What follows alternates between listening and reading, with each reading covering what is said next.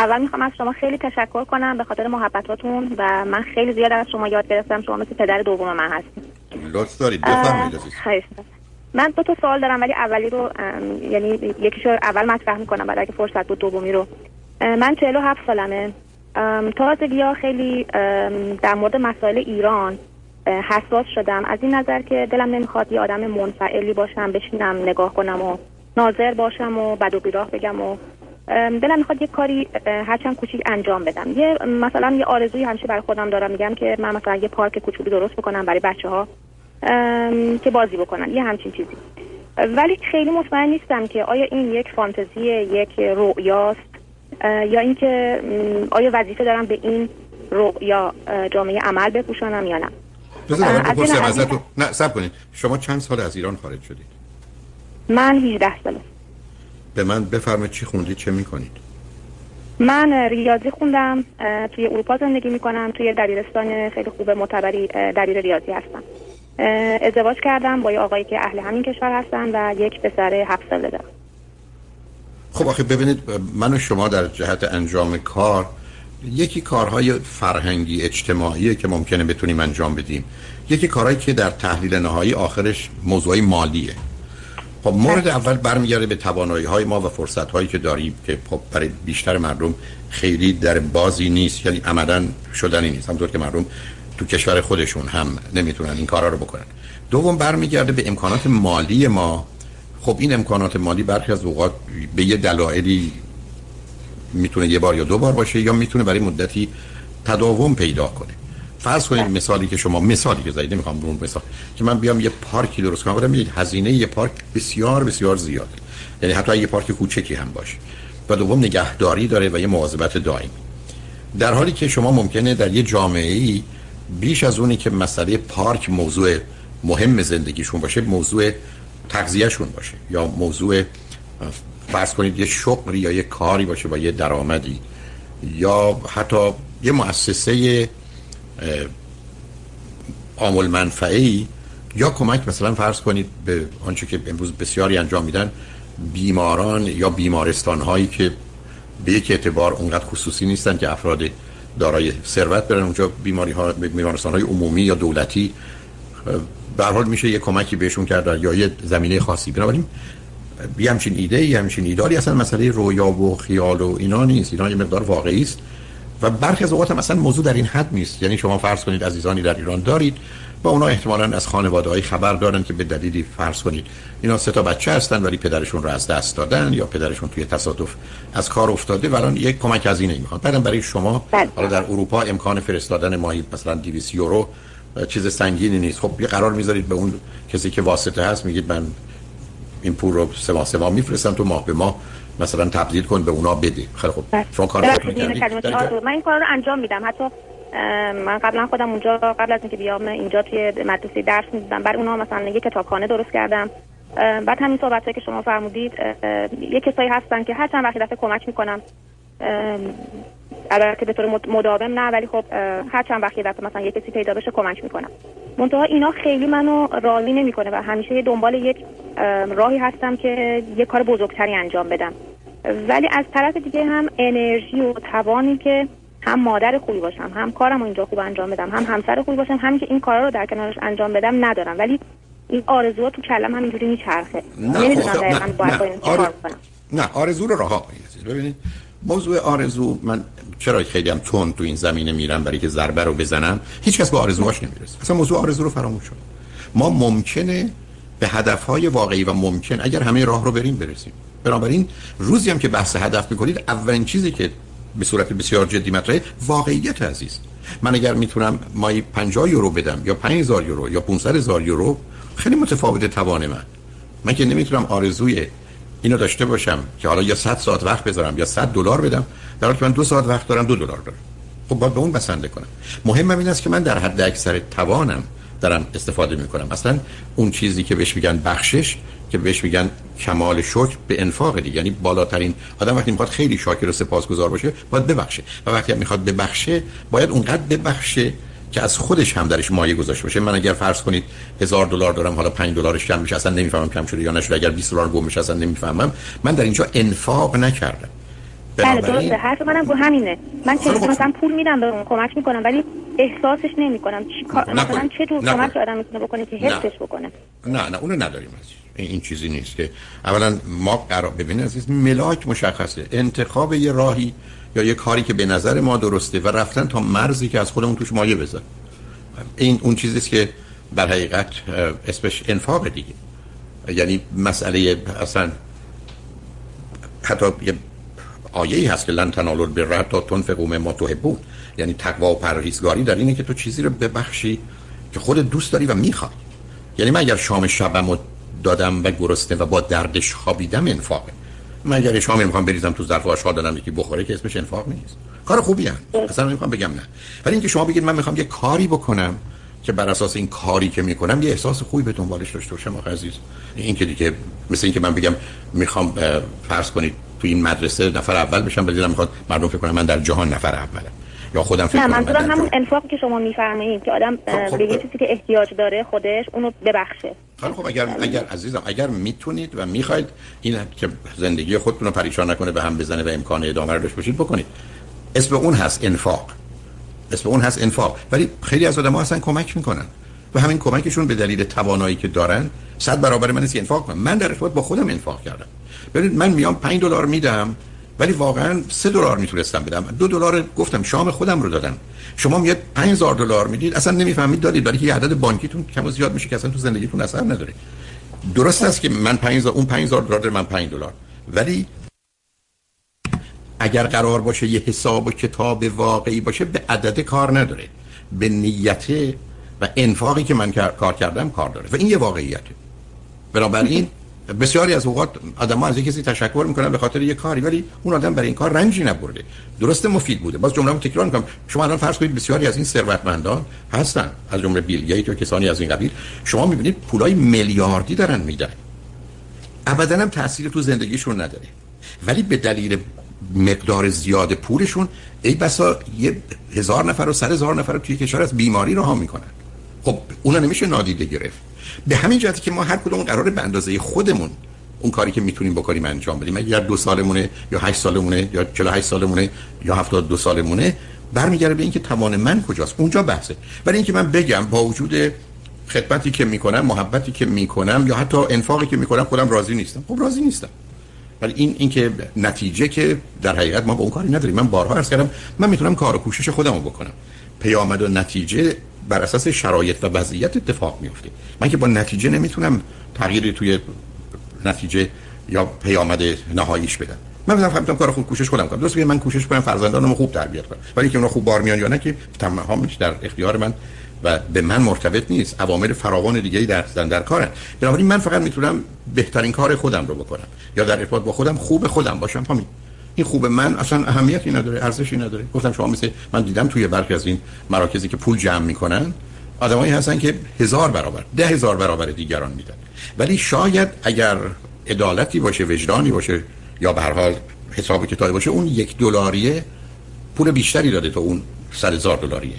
برای که اون صد هزار دلاری رو داده که ای بسا معلوم نیست از کجا اومده و بعدا اصلا تغییر و تاثیر تو زندگیش داره یا نه یه دلار داره. اما مسئله اینه که دنیا رو فقط با این نمیشه حساب کرد. یعنی به اینکه آخر کار مردم چقدر انفاق کردن مهم نیست. نتیجه هم مهمه.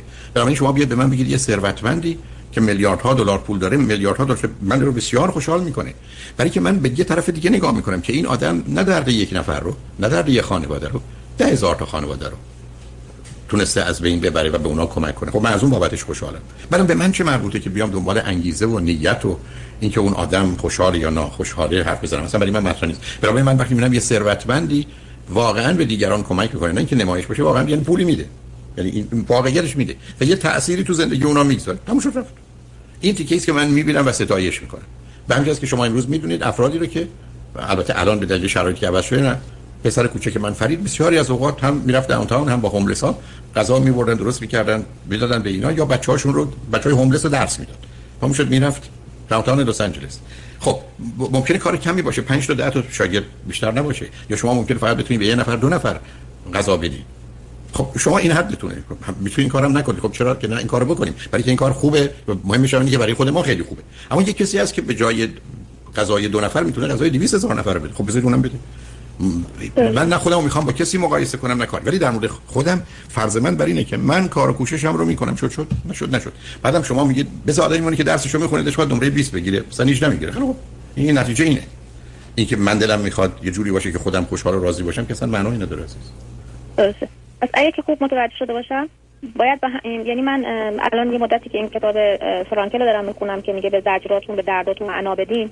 خب این یه مسئله که واقعا الان من به خودش مشغول کرده و دلم می‌خواد که به این چیزی به این زجری که می‌کشم از دیدن بدبختی مردم به اون یه معنا بدم. بنابراین میام یه کمک های کوچیکی تا حالا تا اون حدی که می‌تونم انجام میدم.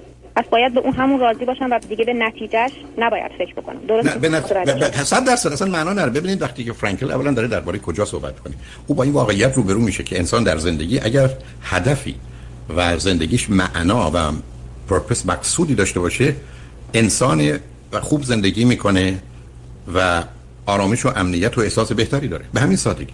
تا اینکه آدم بدون جهت و هدف باشه ولی مهمتر زندگی خالی بی‌معنی داشته باشه. و امروز می‌دونیم purpose و meaning نهایی زندگی در دو چیزه. یعنی مطالعات علمی اونو تایید می‌کنه. محبت و خدمت. هر زمان که شما محبت می‌کنید و هر زمان که خدمت می‌کنید اسم این زندگی است. اسم این اون purpose و meaning بدبختانه بسیاری از ما نه محبت می‌کنیم دشمنی می‌کنیم و خدمت نمی‌کنیم مانع خدمت دیگران میشیم. اونجا مسئله است. بنابراین بله. حرفی که شما در کار حیرت انگیز این آدم اونم در کوره های آتش سوزی آلمان نازی بهش اشاره می‌کنید. به همین که نام کتابش در جستجوی معناست یعنی حرفش اینه که اونایی که برای زندگیشون معنایی دارن پرپسی دارن هم زنده میمونن هم آرامن هم راحتن هم به حال زندگی خوبی کردن. در این راه و جاده زندگی خوبی کردن. و اونایی که در حقیقت معنا و مقصود از دست دارن به دنبال هدفن پول در بیارن ثروتمند بشن معروف بشن مشهور بشن حتی دانشمند بشن استاد بشن زندگی رو باختن. برای که مطالعات روی اواخر عمر همه آدما نشون میده که تنها حسرتی که آدما دارن این است که چرا به اندازه کافی محبت و خدمت نکردن. برای شما محبت و خدمتتون رو در حد اکثری که براتون ممکنه انجام بدید هم خودتون راضی باشید هم بگذارید که هرچی که هست مورد قبول خودتون باشه چون نقش و نظر دیگرانم در این زمینه مهم نیست. مش... مشکل دومم که می‌خواستم مطرح کنم با شما من خیلی تراپی های مختلف رفتم به خصوص شناخت درمانی دو دوره دارو درمانی هم داشتم ولی هنوز که بر کتاب های خودشناسی نام زیاد می‌خونم ولی هنوز که هنوزه اون احساس بدی رو که یه وقتایی بهم دست میده نمی‌تونم سریع تغییرش بدم. و اون احساس بدم بیشتر در ارتباط با تایید گرفتن از دیگران و نوازش به قول اریک برن که میگه نوازش. وقتی اونو از اطرافیانم نمی‌گیرم یه دفعه تازگی به خصوص خیلی درد شدید توی قفسه سینم احساس می‌کنم. و میشینم می‌نویسم افکارم رو می‌نویسم احساساتم رو می‌نویسم اونجوری که تراپیستم یاد داده. ولی با وجود تمام اینا مثلا یه مقدار دردم کمتر میشه ولی می‌بینیم که گاهی موقع دو یا سه روز با اون احساس بعد درگیرم. می‌خوام ببینم که چجوری می‌تونم اون احساس رو سریعتر از خودم دور بکنم. ببینید عزیز شما یه گونه ای که مسئله رو مطرح می‌کنید من فکر نمی کنم احتیاج به این همه مدت طولانی تراپی و نوشتن داره. من ملاکم اینه کار درست و خوب و مناسب خودم رو می‌کنم. دیگران خوشحال و راحت و راضی میشن چه خوب نمیشن بسیار بسیار متاسفم. همچنان کار درست و خوب و مناسب خودم رو می‌کنم. دوم اینکه دیگران ارزش کار من و اهمیت کار من رو بفهمند یا نفهمند اونو تایید کنند یا باش مخالفت کنن هم اهمیت نداره. چون ملاک درست و خوب و مناسب بودن کاره شما تایید نمیشه که نشید. ماجرای نوازش نمیشه قرار نیست همه شما رو نوازش کنن عزیز. ما این نوازش رو بارها من گفتم به یک اعتبار در یه زمینه خیلی شخصیش از یک نفر می‌خواید. کسی که شما و او همدیگه رو دوست دارید. و در دنیای امروز حالا چون 7 میلیارد نفریم. 6 تا دوستم دور برتون باشن به عنوان دوست که در گفتگو با اونا راحتی است کفایت می‌کنه من که قرار نیست کاری می‌کنم که همیشه تاییدم کنن برام دست بزنن. اتفاقا وقتی بدونیم توده مردم احتمالا نظر درستی راجع هیچی ندارن چه اهمیت داره که چه قضاوتی می‌کنن که شما وقتی که اون تایید رو نمی‌گیرید تصویب رو نمی‌گیرید حالتون بده اون نمیگن که نه. به همین جهت است که برخی از اوقات شما اصلا نگاه کنید به مسئله رهبری. شما می‌بینید رهبران بزرگ کسی مثل گاندی یا مارتین لوتر کینگ اینا قالب اوقات حتی گاندی بارها همه اطرافیانش و طرفدارانش حتی با کاری که می‌خواست بکنه مخالف بودن و ناراضی و بدی ازش فاصله گرفتن و جدا شدن ولی اون ملاکش رضایت اونا نبود. اون ملاکش این بود که درست و خوب و مناسب بودنشه که مسئولیتش رو میپذیرفت و اون رو می‌خواست انجام بده. بنابراین شما قرار یه کار درست و خوب و مناسب رو بکنید. اگر در اون باره نمی‌دونید مطمئن نیستید اون پرسش شماست. ولی اینکه بعد از اینکه من کارمو کردم قدر من رو در حد پنج می‌دونن یا 15 می‌دونن ولی من فکر کردم 50 میشه حالا که نشد من غمگین و ناراحت هستم که معلومه ما هنوز کاملا یه کودکی موندیم که ملاکمون قضاوت و نظر مردم و پاداشی است که بلافاصله از اونها می‌گیریم. بله من خودم دقیقا این حس دارم که هنوز تو این زمینه یه کودکم. یعنی نکنید. شما نصب کنید از اون حس تغییر بدم؟ علاوه شناختی که دارم. عزیزم ندارید. از قبول نکردید این رو. شما یه همینجور حرفی می‌زنید. من دارم به شما میگم. به قول معروف از شکر رو شکایت کسی شما قرار نیست ناراحت بشید. معنی نداره. ازم ملاک اون نیست. هنوز شما یه فرضی دارید که ملاک قضاوت و نظر دیگرانه. من دارم خدمتتون هستم اصلا شما 50 تا موضوع مهم جهان رو بیارید. در سراسر جهان. من به شما میگم 70 80 درصد مردم با اون 50 تا اصل درست مخالفند. شما باید نظر مردم رو می‌خواید من چرا اون همه تاکید می‌کنم؟ من کار درست و خوب و مناسب خودم رو می‌کنم. شما رو خوشحال می‌کنه شاد می‌کنه درست می‌دونید. چه خوب. نمی‌دونید بسیار بسیار متاسفم. معذرت می‌خوام ولی باز همون کارمو می‌کنم. ولی وقتی من نشستم من همیشه چرا میگم وقتی قرار مردم براتون دست بزنن وسط دستای مردم له میشید اصلا از نظر روانشناسی من این روانشناسان چی بودن. میگن روزی که شما تایید و تصویر دیگران می‌خواید یه باد کنه که پاره ای رو می‌خواید باد کنید به آسمون بفرستید. همچین چیزی ممکن نیست. بنابراین مورد تایید و تصویر کی هست؟ هر کار می‌خواد بکنن بکنن بنابراین روزی که قضاوت و نظر مردم و تایید و تصویر مردم براتون هست تمام شما باید کاری بکنید که این حکومت های الان برخی از وقت پاپولیستی می‌کنن یعنی فقط عوام فریبی تظاهر دروغ فریب بازیه. بنابراین خب اونو اونو اونو باید راه کنید. و این احتیاج نداره فکرای عجیب و غریب بکنید. حرف این است که مثلا اهمیت نمیدم ببینید عزیز نه اینکه اصلا موضوع مهمی باشه. من اون اوایل که این برنامه شروع شد 20 سال قبل من 6 مارچ سال 2000 شروع کردم دیگه. بیش از 20 سال گذشته. یکی دو سال اول که برنامه بود خب یه مقدار نگاه های کمی متفاوت داشتم یه باش مخالف بودن. این بسا در بیشتر موارد اونها حق داشتن. و عرض من این بود و به خاطر اون حرفا می‌ذارن ضمن اون رو به موضوع دیگه ای که اصلا مرتبط نبود یا بود نمی‌دونم مرتبط می‌کردن. من خواهشم رو خط رادیو چه بود؟ اون زمان چون این حرفا بود. حالا یه ذره جا افتاده است. یا دیگه دست از سر من برداشتن گفتن ولشون اینو. این بنازه کافی خود چلو دیونه هست همه می‌دونن. ولی اون زمانی که می‌خواستن این ایده رو که درسته بیان بکنن من خواهشم حتی به یک اعتبار نه تمنام التماس هم بود. لطفا اگر یه کسی یه جایی توی جمعی توی مهمونی علیه من حرفی می‌زنه اصلا از من دفاع نکنید. لطفا اون رو تایید کنید. اگه دلتون می‌خواد چهار تا به اون اضافه کنید راست یا دروغ اصلا مهم نیست اضافه کنید. نمی‌خوام دفاع رو عزیز. تا اینکه من حرفم این باشه که نه من مقصودم این بود. چرا بر نظر منو عوضی می‌فهمید؟ برداشت چرا غلطه خب هر وقت من میدم برداشت غلطه تقصیر من بوده. من وقتی که در ایران استاد دانشگاه بودم که سوال می‌دادیم وقتی متوجه می‌شدم که مثلا سوال شماره چهار رو بیشتر بچه ها اشتباه کردن من بلافاصله اون رو حذف می‌کردم. ولی فکر من خوب درسمو ندادم. چرا باید 70 80 درصد بچه ها جواب این سال درست ندن؟ نشون میده کار من ناقص بوده. تا اینکه برگردم میگم اینا درس بلد نیستن یا موضوع رو نفهمیدم. من درست به اونها نفهموندم. مسئولیتش با منه. بنابراین اصلا از این فکر بیاد بیرون. یعنی موضوع تا زمانی که شما فکر کنید قضاوت و نظر مردم ملاک درست و غلط و خوب و بد و حقانیت و نمی‌دونم اینا هست کارتون تموم عزیز. اصلا تموم به همین جد است که وقتی شما نگاه یعنی من اول بعد روی فکرم روی اون شناختم دوباره تجدید کنم دوباره بشینم. این حرفای شما رو هم خودم میگم. حتی یه توی یه برده بزرگ تو اتاقم دارم. حرفای شما رو زدم که من کار خوب خودم می‌کنم کسی قبول داشت داشت نداشت. ولی اون احساس باز نی نه عزیزم برای که قبول ندارید؟ عزیز من برای که قبول ندارید این حرفو؟ قبول ندارید. یعنی این رو نتونستید بپذیرید. شما هنوز گیر این هستید که این ببینید عزیز شما عقلتون منطقتون علمتون میگه این جمله درستش اینه. بله. اعتقاد و احساس شما هنوز این نیست. به این اعتقاد و احساس رو باید بریزید دور. چرا من وقتی کسی میگه تو من عاشق کسی هستم؟ میگه من دلیل می‌خوام برای عشق. شما نمی‌تونید من من کسی رو دوست دارم. سه تا چیز خوبی رو بگو که به عشق مرتبطه. ولی سه تا چیز مثلا امروز دوستی آمده مثلا خیلی پشت کار داره. داره که داره. هر آدمی که پشت کار داره تو عاشقش میشه. خب بیماریه. چه ارتباطی به عشق داره؟ بنابراین تو این گونه موارد من شما قراره وقتی که یه چنین چیزی هست پاش بیستیم.